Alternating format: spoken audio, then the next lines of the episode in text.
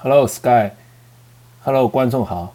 呃，大家好，我是 Sky。我们上期聊了一期鞋子，关于耐克的。我们看看，看上去好像群众的反应还不错。那我们今天继续聊聊鞋子吧，就聊聊耐克之外的鞋子。对，因为我也看了你的朋友圈，我看有一些人自称阿迪党，他说阿迪党什么掩面而逃，永迪党，永迪党，永远阿迪党，永迪党，对。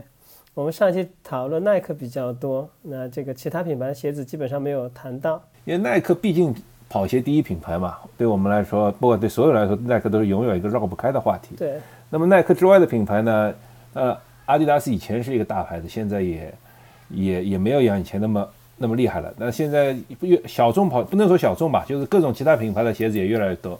那待会儿我们就随便聊聊。OK。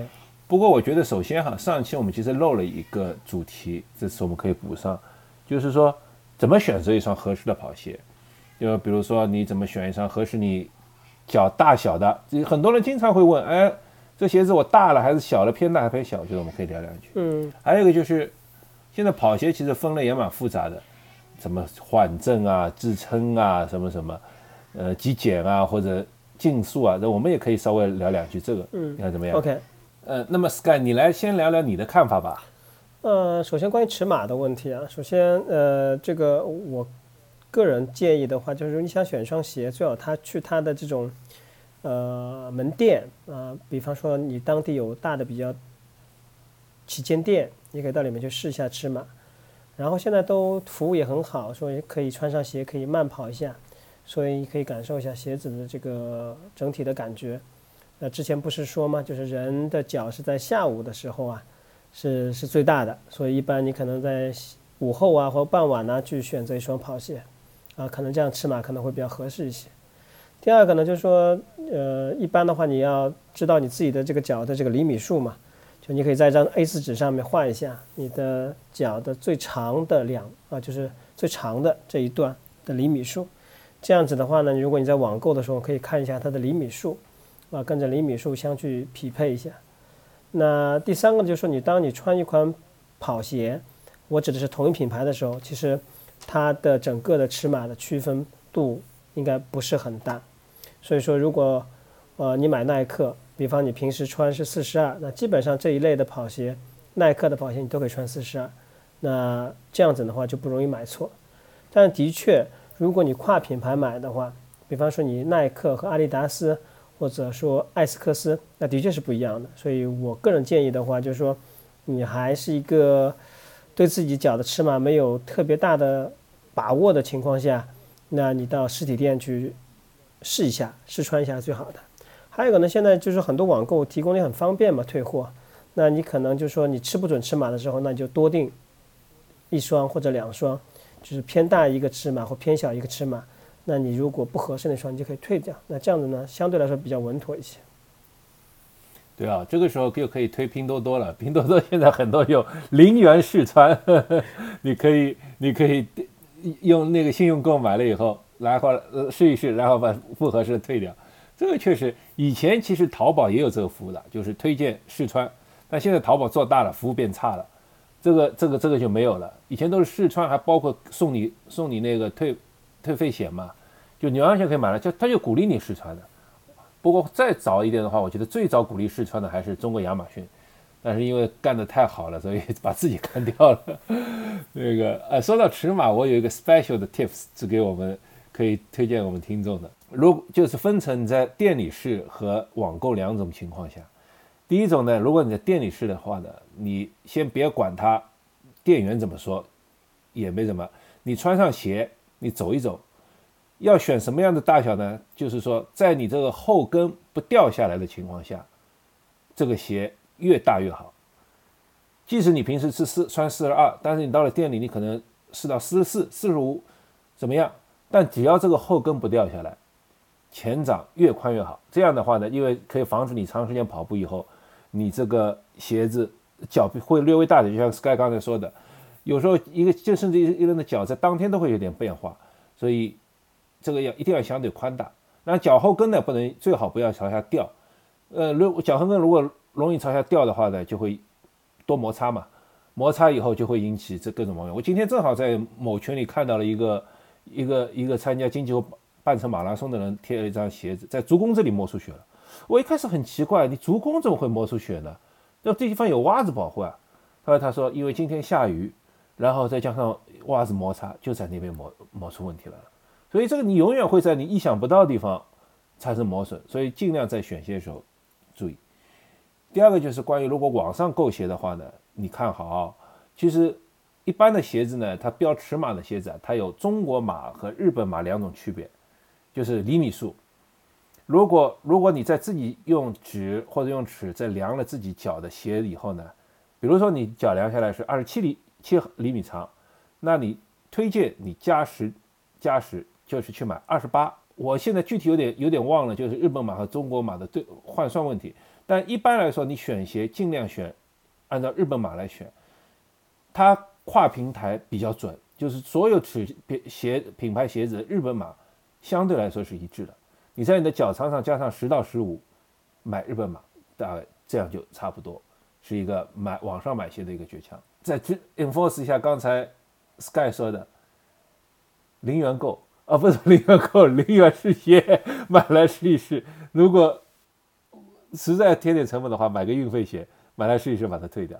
这个这个还是蛮重要的。顺便说到一个那个，就是现在鞋子嘛，呃，就是鞋子其实也分的很细的，尤其是日系跑鞋，像 Kayano 这种是属于支撑系的，对吧？那个 Nimbus 属于缓震系的，Mizuno 的 Wave Rider 它属于是轻量轻量缓震系。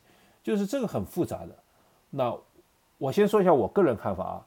我当然我自己不是平足，就是没有试过支撑系的吧。就是平足是要支撑系的，呃，但是我我在我认识的所有跑者里面，就是真正的完全平足其实也是不多的。但真的如果你是平足，或者你因为双腿的双腿的形状的问题，或者天生的一些因素影响你跑步的话，那还是要咨询专门的医生。但对大部分人来说，缓震系的跑鞋就足够了，就足够了。那么我个人不会觉得这上面太大的区别，主要还是看个人的喜好。你虽然缓震强重一点，有人说哎呀太重，但是相对来说重一点保护好嘛，也没有不是没有好处的。你轻一点啊，脚上很轻快，那么相对来说会保护差一些，对吧？那么现在中国的可能这个还不是太流行，在国外很多甚至跑步店里就直接可以给你定制鞋垫。那样不管你的脚足弓高低啊，怎么支撑啊，它都可以帮你解决了。呃，最后呢说一点，就是说，我觉得如果去店里买跑鞋啊，也尽量去那些有跑步机的店，像举例子，像上海的话，在淮海路上的耐克旗舰店啊，或者呃，我上次经过港汇的那个索康尼的店，好像都有跑步机的。哦，不是 Hoka 的，是有跑步机的。我觉得好的跑步鞋店都应该有台跑步机。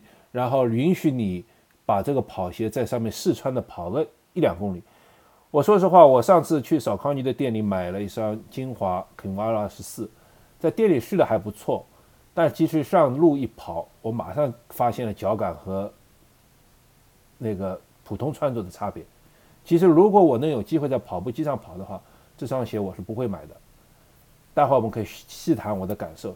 但是既然买了，当然我也不是不能穿。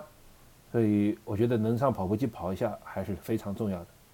呃，就这点的话，呃，我个人的一种感觉啊，就是说，呃，关于这种缓震的也好，或支撑性的也好，呃，我觉得跑者我们要注意点，就是你本身的自身的体重以及你的跑姿。就是很多人，呃，他可能是习惯性的这种后脚跟着地，又或者他体重比较大，那你自然而然你就要选一双。相对说，可能缓震系列可能会比较好的。如果你的体重自重比较轻，然后你又基本上是全脚掌或者是前脚掌这种落地的跑法的话，那其实所有所有的鞋你都可以去试穿啊，试试用。那可能轻便一些的对你来说可能会更加的好一些。所以这个是主要关系到你个人的这个体重以及你的跑姿。还有刚刚杰夫提到了一个鞋垫定制的。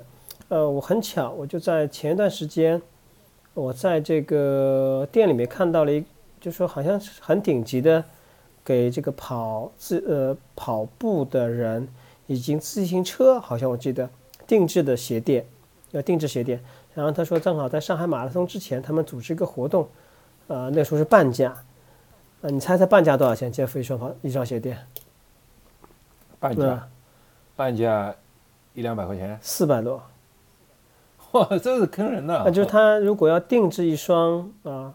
呃，这个鞋垫的话，基本上跟你买一双跑鞋的这个价格差不多，也差不多九百多块人民币吧。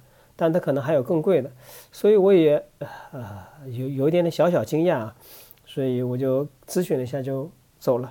如果大家可能更讲究一点的话，大家可以去订几双鞋垫。但是其实这个里面我会碰到一个问题啊，其实很多跑鞋的鞋垫是一体的，它是不可拆卸的。大家可以去看一下自己的跑鞋的鞋垫的。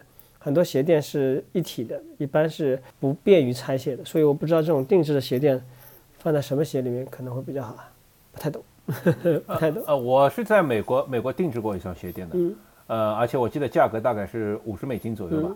它是这样的，它当场给你就是热塑嘛，热塑给你当场热塑一双，你不要也不用付钱，你如果要的话，五十多美金买下来。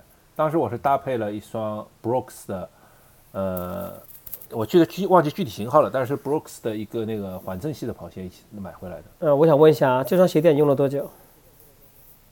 用了不久的，其实用的不久的。那个如果真的说起来的话，这个鞋垫其实很很像现在的碳板跑鞋的，那个 就又硬，因为它要支撑你嘛，非常硬。然后呢，那个就完全顺着脚底这样形状，但是完全顺着脚底形状并不一定就舒服。因为你的跑，你的鞋脚在跑动过程中其实是会变化的，比如说你受力的时候，它会向下塌一点，然后然后提起来的时候，它会足足弓又会恢复那个样子，所以总的来说不是太舒服。但是我而且我我本身那个跑步姿势也没什么太大毛病，我的脚也没什么非常正常的脚，所以总的来说我觉得 帮助不太大。好的，那各位听众的话，啊，如果愿意试一下，可以，好像上海我记得应该是有的，大家可以看一下去。定制的鞋垫。那么说完了鞋子的选择，那我们接下来聊聊我们现在手边有的其他品牌的一些鞋子吧。OK，好的，你开始。那我先跟大家聊一下吧，就是我比较少哦，对，或者这样，哎，我来有个建议，你除了耐克之外，用的最多的鞋子是什么？呃，以前穿过阿迪达斯，然后还有纽巴伦，还有叫就是呃，基本上提的没有了，还有就牛腾，对吧？有双有一双鞋叫牛腾。没有了，没有牛对，没了，没什么特别多的了，很少。你这个穿的太少了哈，你先说吧。那我说啊，我我不说嘛，我就基本上以耐克为主。之前阿迪达斯的，我其实你先这样或者这样吧，你先说说你现在手边手边那几双鞋，给我们观众简单介绍介绍你的那个感觉，或者说你对吧？你随便谈谈吧。你现在你是说除了耐克以外吗？特别的，对，除了耐克以外了。耐克我们讲过了呀。完了，那我说不出来了。啊，没没没没，两分钟把你解决，剩下二十分钟给我讲。没没，呃，是这样子。我其实，在去年的话，我应该穿过这个，这个叫应该叫安踏还是叫什么东西？特步、特步还是什么东西？我忘了。没给你留下深刻印象，说明没没没没没没有，那是赞助的，肯定有印象的。那个我是这个拿到这个赞助的，这个不是品牌赞助的啊。啊，就是现在很多。跑马都都穿的，我忘了叫什么品牌了。那就是那就是那个嘛，乒乓小人嘛。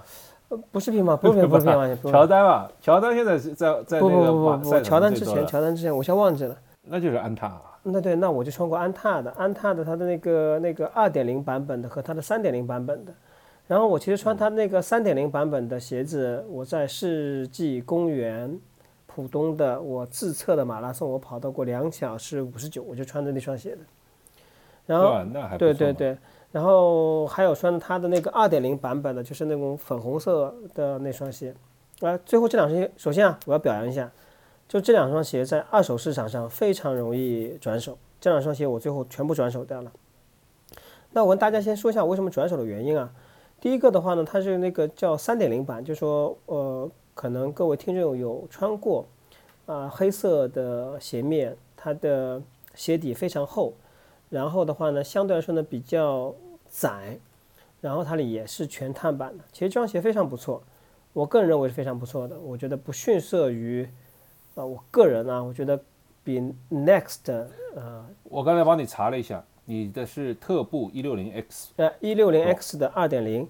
还有一个是特步的，叫叫叫什么？X Pro。X Pro 对，Explore 这双鞋我觉得非常好，因为它当初定价我记得也不贵，呃，应该是一千块都不到吧，九百多元钱吧。这双鞋非常好，嗯，然后的话呢，呃，呃，我个人认为它跟 Next 有的一比，但这双鞋有个很大的一个问题，就是它的鞋呃底的这个厚度相对是比较厚，另外呢，它的鞋底会有一点窄。所以，如果你在踩一些不平的路面的时候，坑洼的路面的时候，对你的脚踝的力量就，呃，显得尤为的重要。其次，这双鞋稍微有一点点的略重啊，但是这双鞋的话呢，我是，呃，个人还是比较喜欢的。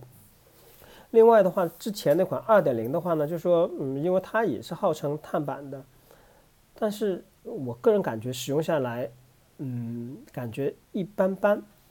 然后这个鞋呢，有一个很大的一个问题，这个鞋的问题，我我不知道大家有没有注意到，就是穿这种鞋，如果你在雨天跑好步以后，它的鞋底的这个这个，因为它有一部分没有橡胶覆盖的，它好像是像那种那种泡泡沫的那种中底的，那个污渍进去以后，你是根本洗不干净的，就是非常难洗的，就很脏啊那种感觉。谁会去洗鞋底啊？你还不不不。会的，我回来不要今天下雨了，我今天就把我的鞋新鞋给洗了一下，也是类似的问题。晚些我会这个说的，但是这个是一个很大的问题，就是这个会进去的，它可能一颗一个颗粒啊组成的，但是这个就是你鞋底会非非常的脏，看上去。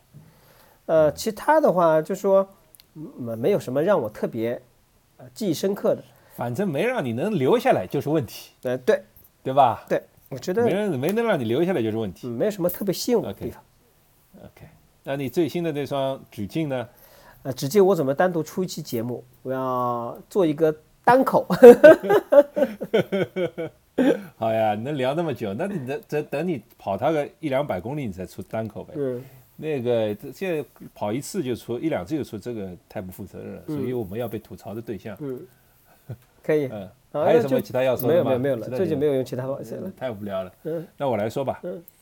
那个呃，我觉得哈，就是说日系跑鞋一直有一些奇思妙想的，就比如说呃，我们不说远的哈，就说最新的那双 Mizuno 的没后跟的鞋子，虽然我肯定不会去穿它，但是我觉得日系永远奇思妙想。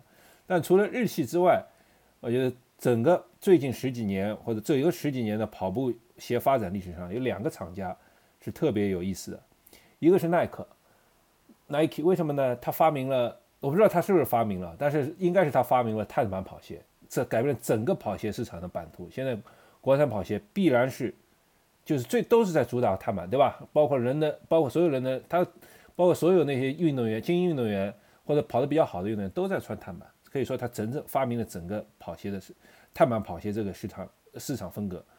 我觉得第二个厂商就是 Hoka，Hoka 奥内奥内是他最早名字，后来最近他改名叫 Hoka 了。他发明了厚底跑鞋这个概念，在他之前，所有的竞技款也好，所有跑鞋的都是都是薄的，都在朝薄的方向发展。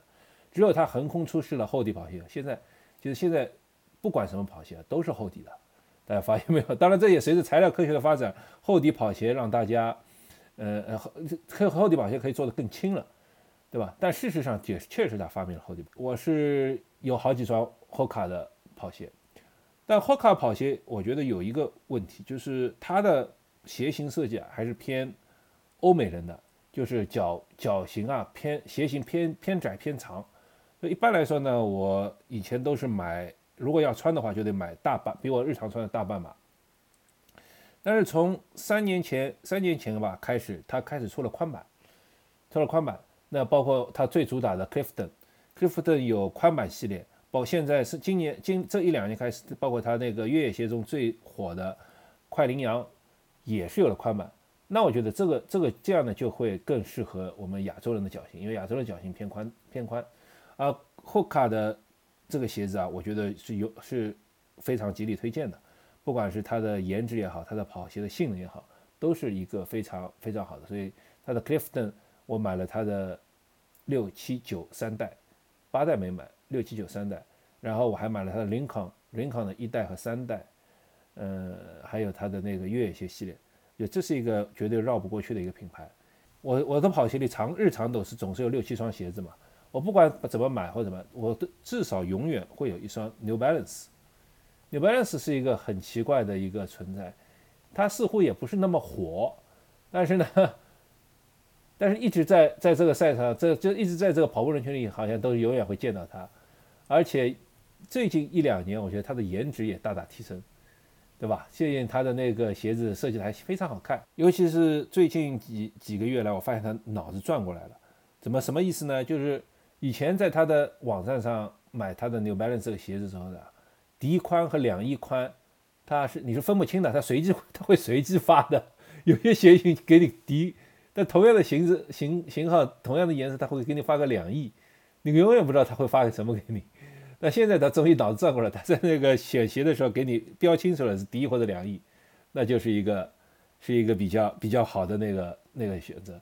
尤其是像呃我我这种，比如说我的四十四码，我是嫌略小，但四十四点五呢，它又不不全，所以我就会买它那个两亿宽的四十四，这样对我来说就比较合适了。嗯，我觉得 New Balance 也是一个不错的不错的那个，嗯，值得推荐，也是值得值得去买的。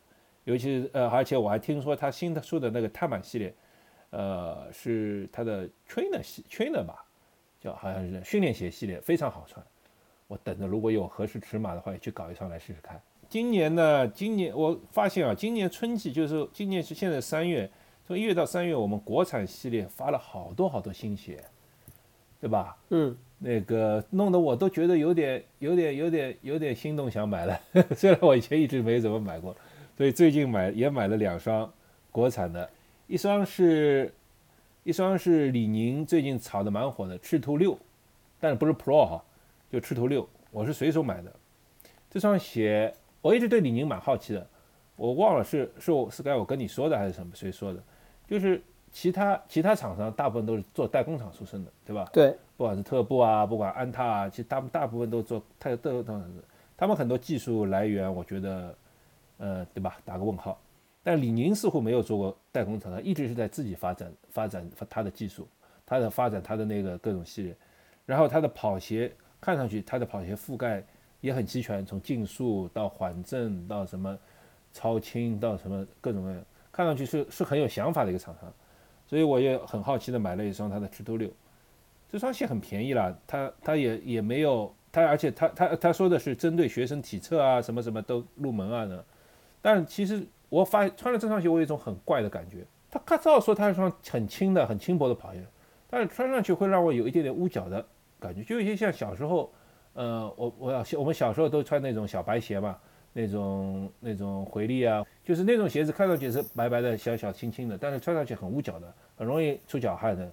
那李宁的赤兔就给我这种感觉。照说像现在跑鞋技术不应该不应该这种，应该都很透气、很轻、很很轻快，但是它它会给我这感觉。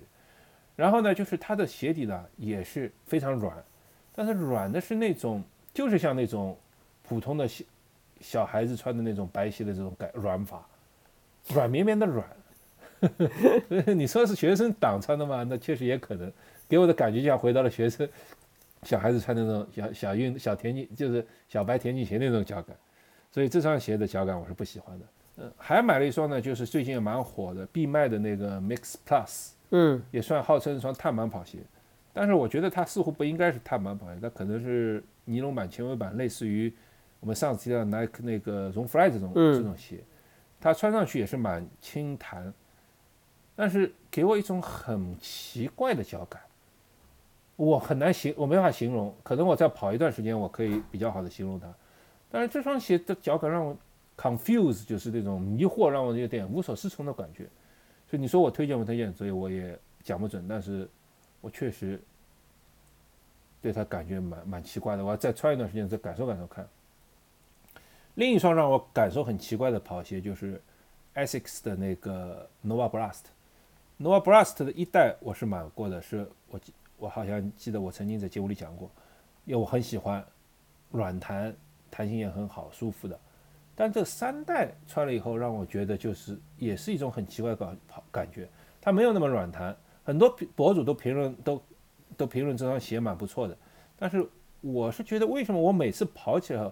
就让我的脚跟很不舒服，就是就是好像缓震，就是踩下去那种，就是跑完以后，就让我的脚跟有点胀胀的或者那种不舒服的感觉。所以这双鞋让我也是一种一双很迷惑的迷惑的跑鞋了。嗯，你刚刚说这个李宁和这个必迈，这个我说直白点啊，买国产跑鞋，我唯一就说一直阻拦我的，就是我觉得国产品牌的跑鞋真不便宜，真心不便宜。我记得李宁那个那个出来那个品牌那个碳板的跑鞋。超贵吧？我记得好像是两千块钱吧。飞电系列吧，现在飞电系列吧，对，两千零九十九了。对对对，比耐克都贵很多。好像 而且不跌不降价。嗯，不降价的，估计我我我估计可能也没人买了，然后基本上都赞助了。嗯，但是好像我我身边有朋友穿过的，说对那双鞋赞不绝口。我也没有那么多钱，买不了那个，我没有办法评价，就是太贵了，我没有办法去试验。就是那他如果坚持他的那个。价格，他觉得他值得那么钱，他能愿意出，你愿买不买？我觉得这也是一种态度，也没什么。但我比较讨厌的是这些厂，就是国产厂商什么呢？先标一个高价，然后呢用各种方式给你给你买下，比如说咨询客服有惊喜，然后你问一下，他给你张一百多块的券，那不是我就或者说上上上了某些某些特定平台以后，或者某些特定的经销商可以再给你打个打个七折八折或几折。这种方式我是很不喜欢的，他有点把把人当傻瓜傻瓜耍，怎么你不知道你不去你不去那个你就你就你就就你就活该被人家多多赚钱吗？所以还是我觉得还是买些全球厂商的这个品牌的鞋子，就 就是比较尊重自己和尊重尊重用户的那些，对吧？尤其还有很多那种什么跑团优惠，你加入哪个跑团就给你几张券了。对吧？这种我是非常非常不喜欢的做法。那那你把大家一视同仁，你有一些特殊的，比如说你公开一点嘛，弄得弄得好像这个，也许有人喜欢这种啊，我受到特殊待遇，我有我有特权的这种感觉。但从我的感觉，我是不喜欢的。大家定定什么价你就卖什么价呗。嗯，我愿意选你我就选你，我不愿意选你，我又不愿意选你，那那我不是你客户那。其实大家都是一种公平的选择，对吧？所以我没有这种烦恼，所以我因为我只买耐克，也不是烦恼嘛，我只是吐槽一下。那我觉得 Hoka 也好，就是那些呃嗯日系的跑鞋，Mizuno Mizuno SX 也好，我都没有碰上过这些这些那个那些情况。我发现最最多就是国产这些厂商和那些国产经销商最喜欢玩这一套。我不是说它东西不好。但他的做法实在不让，就是有套路，可能有人喜欢，有套路，不是，但不是让我喜欢，对对，对吧？嗯，那你刚刚说的 Hoka，我这边稍微补充一下，因为我 Hoka 的路跑鞋其实我也穿过，然后越野跑鞋我也穿过，呃，我当初选择 Hoka 的一个理由，我觉得是很有意思的，就是那个时候一直说，就是你因为我们在城市里跑，就是你只能跑这种水泥路啊，呃，其实蛮伤膝盖的嘛。那就是当然有条件了，说我们大家是不是可以去这个田径场上，这个塑胶跑道上跑一跑？后来有一天我脑子里忽然想啊，我穿上 Hoka 以后，它不就相当于在这个 这个塑胶跑道上跑嘛？因为底很厚嘛，就是它会主动提供给你一种缓震的这种呃这个这个呃功能嘛。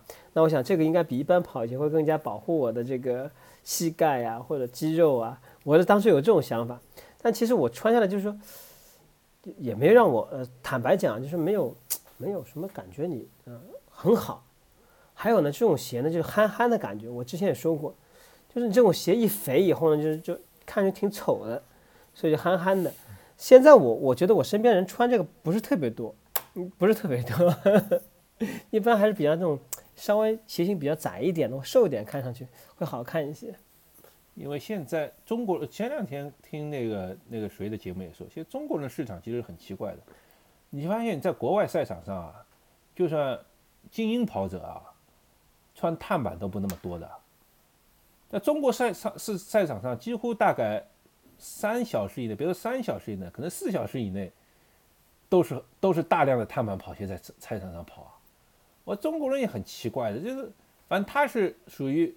不不管适合不适合，先最贵的来一双，这 说本身其实是没有错啊，对吧？你当我的跑步能力不行的时候，或者相对来说比较逊色的时候，我需要一个好的装备来武装我自己，其实本身没有错的，这个会起到一定的心理的建设作用的，是我支持的，我支持的，我支持的。呃，但是其实选这个合适的更重要。就像我前两天在看 Kona，呃，二零二二 Kona 那个比赛的那个纪录片嘛，我看到那个他拍到一些精英跑精英的选手，很多都是穿 Hoka 的。很多然后一个这个鞋，因为 Hoka 的鞋型很有辨识度嘛，这个一看就知道是 Hoka，对吧？这个他们也不是人人都穿碳板，呃，我真不是人人都穿。对我这边我想到一个这样的情况，就是说，其实呃有碳板的这些跑鞋在国外啊，不像我们国内可能选择会这么多啊。嗯，那你耐克不是所有的运动员都会赞助的吧？对吧？这是第一点啊。当然不是。对，肯定啊，那肯定是世界上最顶尖的，对不对？那你想想看，对于一个精英跑者来讲，他每个月的训练量，要他要消耗多少双跑鞋？对啊，所以我觉得这也是。比赛总可以穿呀。那比赛那比赛的嘛，他肯定要穿他赞助商的了，对吧？这也不一定的。你看，就是那个在香根香根一传里面，很多很多其他品牌的赞助商的，结果选手上去比赛穿的其实还是耐克嘛。可能日本比较比较宽容。但我记得那个欧美比赛也有把这个标贴掉的，穿明显穿耐克，但是他能把耐克标贴掉。呃，但是反正总归，当然了，这个不能说中国好或者不好，我只是说各个国家有各个国家特色。嗯，就像现在，就像所有品牌，就像那个欧美品牌或者日系品牌那个 ASICS，呃，那些 Mizuno 那些呃呃 Hoka，他们其实主打的在市场卖的都不是，他们虽然有碳板，但主打的都不是碳板，对吧？他们，但是在国内，你看这国产品厂商里面，几乎只宣传碳板鞋。其他鞋很少宣传，可能会有一两款他们认为爆爆款，像安踏的马赫之类的，他在宣传。但是非基本，但除了之外，他只要宣传，几乎都是碳板。这可能也是一种弯道超车吧，对吧？对的，没错，我认为的。嗯嗯，对对对，啊好，那我们简单聊了一下鞋子，那接下来我们聊聊鞋子的附件袜子吧。OK，那袜子我来说一下吧。呃，袜子呢，就是说，哎，我怎么说啊？袜子呢，就是我现在如果跑长距离的话，呃，一般我会穿呃五指袜。那以前的话呢，就是说有渠道购买的时候，我会买那个 Smartwool 的这个美利奴羊毛的这个五指袜。但是好像现在 Smartwool 好像也不出了这个这个美利奴羊毛的这个五指袜。所以呢，现在我就买这种这个国内这个比较容易入手的这个五指袜啊，我觉得长距离以这个为主。那一般的话，材质的话都是呃涤纶的这种，以涤纶这种为为为为为主的，Coolmax 类似这种。然后我就就我几乎是不用棉的，不用棉的呃这个跑步袜的。然后的话，大部分都穿这种嗯低帮的低帮的跑步袜为主，呃很少穿这种长筒的呃跑步袜。以前我还穿这种这种最早的 Skins 出来呀，或 Compress 出来这种脚。小腿腿套，呃，现在我也基本上很少用。我觉得关键 就是给你这种压迫感不是很舒服的。你发现吗？现在赛场上穿腿套啊的人少了，其实压缩裤也少了，都穿那种类似半半弹的，就是虽然是紧身，但并不压缩的。就这一阵风嘛，一阵风一阵风嘛，一阵风嘛。就那几年就是这样，就是流行这个，就是流行的把自己裹得紧紧的，那这种风格。那嗯，一节一节的 对的对的，米其林都都勒出来的那种，嗯嗯然后袜子的话呢，我我个人的品牌推荐，我看看啊，我没有什么特别，就是五指袜，我个人推荐就是五指袜推荐，没有其他的推荐给大家。呃，说到袜子，我可以给大家一个避坑的那个建议，就是千万别去别去买 Compress Sport。Compress Sport 的那个那种豆豆袜哦，那那那觉得糟糕至极了。你这样提醒我了啊，那不便宜，哇塞，那个袜子简直是一个那什么，又贵又不好穿。对的，我我觉得这个品牌本身就是一个坑人的品牌。那个 它的袜子穿在脚上很滑，它是就是袜子和鞋之间会滑，然后也完全不舒服。对的，它的市场宣传做得非常好，但是。他他买了很多品牌的那联名，比如说他和 UTMB 的联名每年都在出，已经和 Kona 联名也在出，就做的很好看，也做的很时尚，但是性能很差，大家别去买。我觉得它的品牌里面没有一样东西是值得推荐推的，除非呃，比如说买个臂套或什么，你当好看也可以，或者买个帽子当好看。但是真正的功能性的衣服、袜子、裤子什么，别去买它。呃，说到这个，这个袜子我是买过的，呃，我印象当中是非常不便宜的。呃，然后的话，它那个所谓的豆豆袜，哇，超级难穿，我不知道怎么搞的，它怎么弄那么紧？反正穿也穿不上去，脱下来也很难脱，呃，不舒服，呃，勒的脚非常不舒服，不值得买。嗯，对，这是避坑啊。嗯啊，对了，袜子刚才说到五指袜的话，其实我我我可以说，呃，我推推荐一下那个迪卡侬也有五指袜，所以大家平永远永远的平替迪卡侬，大家可以看一下。但它它它，你说的美丽奴羊毛的五指袜，就是有一个国产品牌是有的，嗯，而且也是做五指袜做了好做羊毛做了好多年的，价格也不贵，但是品牌名字我一下子忘记了。爱燃烧，呃，不是爱燃烧，比爱燃还早，就是一直在做的。但是我要去待会儿查一下，把要放到那个说明文字里去。嗯，对，所以放，你我觉得一下子想不起来你。说起来国产品牌的，我还穿过爱燃烧的，我觉得爱燃烧的第一代的这个五指袜做的非常好。呃，它那个五指袜是比我们常见的国外的品牌的底会更加的厚，呃，舒适度也非常的好，我非常喜欢这双袜子。但是爱燃烧这个品牌后来不就没有了吗？然后这袜子也就断了，就我的尺码一直没有，就是四十二码这个一直没有，然后后来它也不生产了。这袜子非常非常棒，非常棒，这。这种啊，我估计啊，是它是跟单做出来的，就是正好有它和代工厂联系，代工厂正好跟着某些大品牌做了一些袜子，然后他们这种就是多出来的料，或者他自己找一些料，然后跟单做的，然后有有了就有了，没有就没有了，这种都不是什么大批的货。但是有个国产品牌，那个到时候我查查出来以后，我放在说明文字里，我怎么一下子就是完全想不起来了？这，啊，嗯，说说完了袜子，再说说越野跑鞋和路跑鞋吧。那个，反正我们两个也是玩越野的，对吧？你现在，你你你有多久没上山了？至少有三年吧。三，呃，你说正正经八百的山，呃，应该有三年了吧？对啊，那现在，那你觉得现在越野跑鞋你会怎么选呢？那会给或者有什么越野推荐吗？跑鞋的话，其实，呃，我去年买了一双 T N F 的碳板的越野跑鞋，嗯呃，但是呢，就是说，呃，好像，嗯，我这样理解的，我不知道我的掌我的信息对不对，就是说越野跑鞋里的碳板，它更多的它是以一种稳定的效果，呃为主，它不是以推进力为主。比方说，我买这双 T N F 的，像这双鞋出来也蛮贵的，呃，那我肯定是买打折的嘛，可能七百多块钱还多少钱一双，呃，我自己穿下来，我在一些呃非山径路段跑了跑，我觉得还是以稳定性为主，啊、然后的话呢，因为我越野跑鞋倒穿了不少，但是呢，你现在让我回忆呢，我也很难。但是就像你刚刚说的，其实现在国内的越野跑者，它有一种很大的一个风潮或者一个风气，它不以越野跑鞋为主去跑山。比方说像这次的这个香港一百的冠军，他全程是穿耐克耐克的 Next 跑下来的，啊，已经就是说这种可能相对说比较简易的这种嗯赛道，那可能一双普通的跑鞋就可以完全的应付下来。但对于普通的跑者或者普通的越野爱好者的话，我个人还是比较推荐这种市场上比较主流的这种呃这个呃越野跑鞋，因为呃越野跑鞋和路跑鞋还是有比大大的一个、区分的，或者特点专注度不一样。比如越野跑鞋它更加强调你的这个稳定性，因为你的路面是不平整的，同时你会有上坡和下坡，所以你鞋底的这个花纹起到你上坡的这个这个抓地力以及下坡的这种防滑或者稳定性就显得尤为重要。另外的话，还有包括鞋面，你看我们大家知道，呃，一般我们路跑的鞋面都比较轻薄，啊、因为你也不会有什么刮碰，你也不踢到踢到什么东西，包括鞋的前端一般不会有什么橡胶的这种保护的一种措施。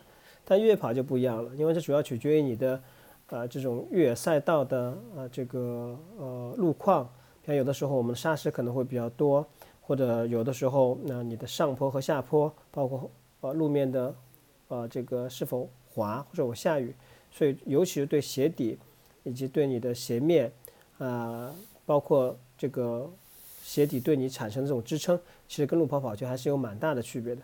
所以我个人倒比较建议，呃，嗯，不要把这两者呃混为一谈，尤其是像现在这种呃中国的顶尖的跑者啊，呃，很多越野跑者他都是穿路跑鞋的，因为你不是顶尖的，所以我个人也不太建议我们广大的跑友穿着路跑鞋去越野跑。